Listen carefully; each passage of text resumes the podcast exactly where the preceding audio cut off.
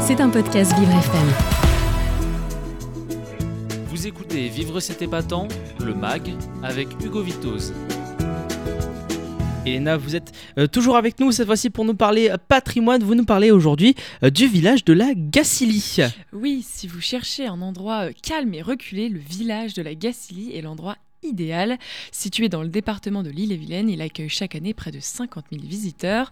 Vous y trouverez de belles maisons en pierre, des rues pavées et les petites venelles accompagnées d'une diversité de fleurs magnifiques. Mais alors, ce village, il est surtout connu pour être le berceau du fameux Yves Rocher. Et oui, en effet, Yves Rocher, le fondateur de la marque de cosmétiques que nous connaissons tous, est né en 1930 à la Gacilly. Son père est chapelier et sa boutique se trouve au rez-de-chaussée de leur maison. Et la fibre commerciale d'Yves Rocher naît ici. À 14 ans, euh, il doit surmonter la mort subite de son père. Il trouvera du réconfort dans la nature du village, dans les bois euh, avo- avoisinants.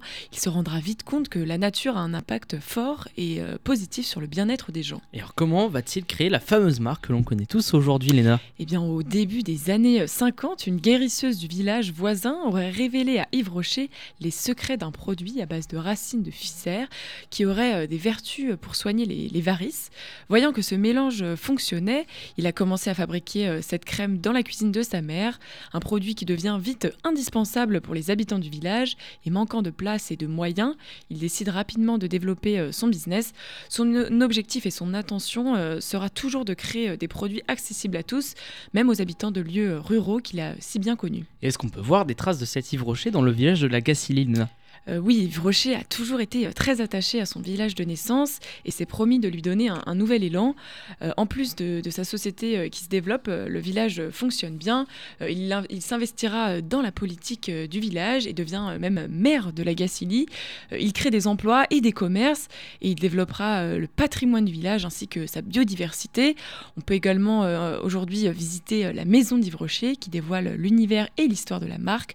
On retrouve un musée immersif, un restaurant et une immense boutique de cosmétiques. Des questions importantes, est-ce qu'on mange bien est-ce qu'on dort bien à la Gacilly aujourd'hui? Eh bien, euh, justement, oui, très bien. Dans ce village se trouve l'Eco Hôtel Spa Yves Rocher, un hôtel 4 étoiles en haut d'une colline au cœur de la nature. Nommé euh, la Grée des Landes, cet hôtel nous plonge dans l'univers d'Yves Rocher avec des piscines naturelles, un spa aux odeurs des produits de la marque de cosmétiques et une architecture unique. Les chambres possèdent des terrasses individuelles avec une vue imprenable sur euh, la verdure du village. Mais ici, vous trouverez surtout un restaurant de qualité avec une cuisine gastronomique bio où la nature inspire les recettes en fonction des saisons.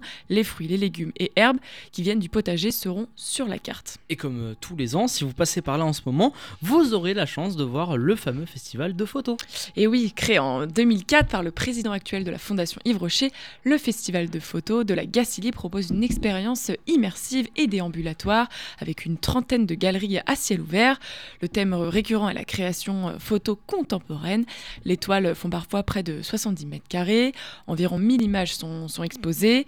Elles, euh, elles sont disposées dans les rues, les jardins et les venelles du village.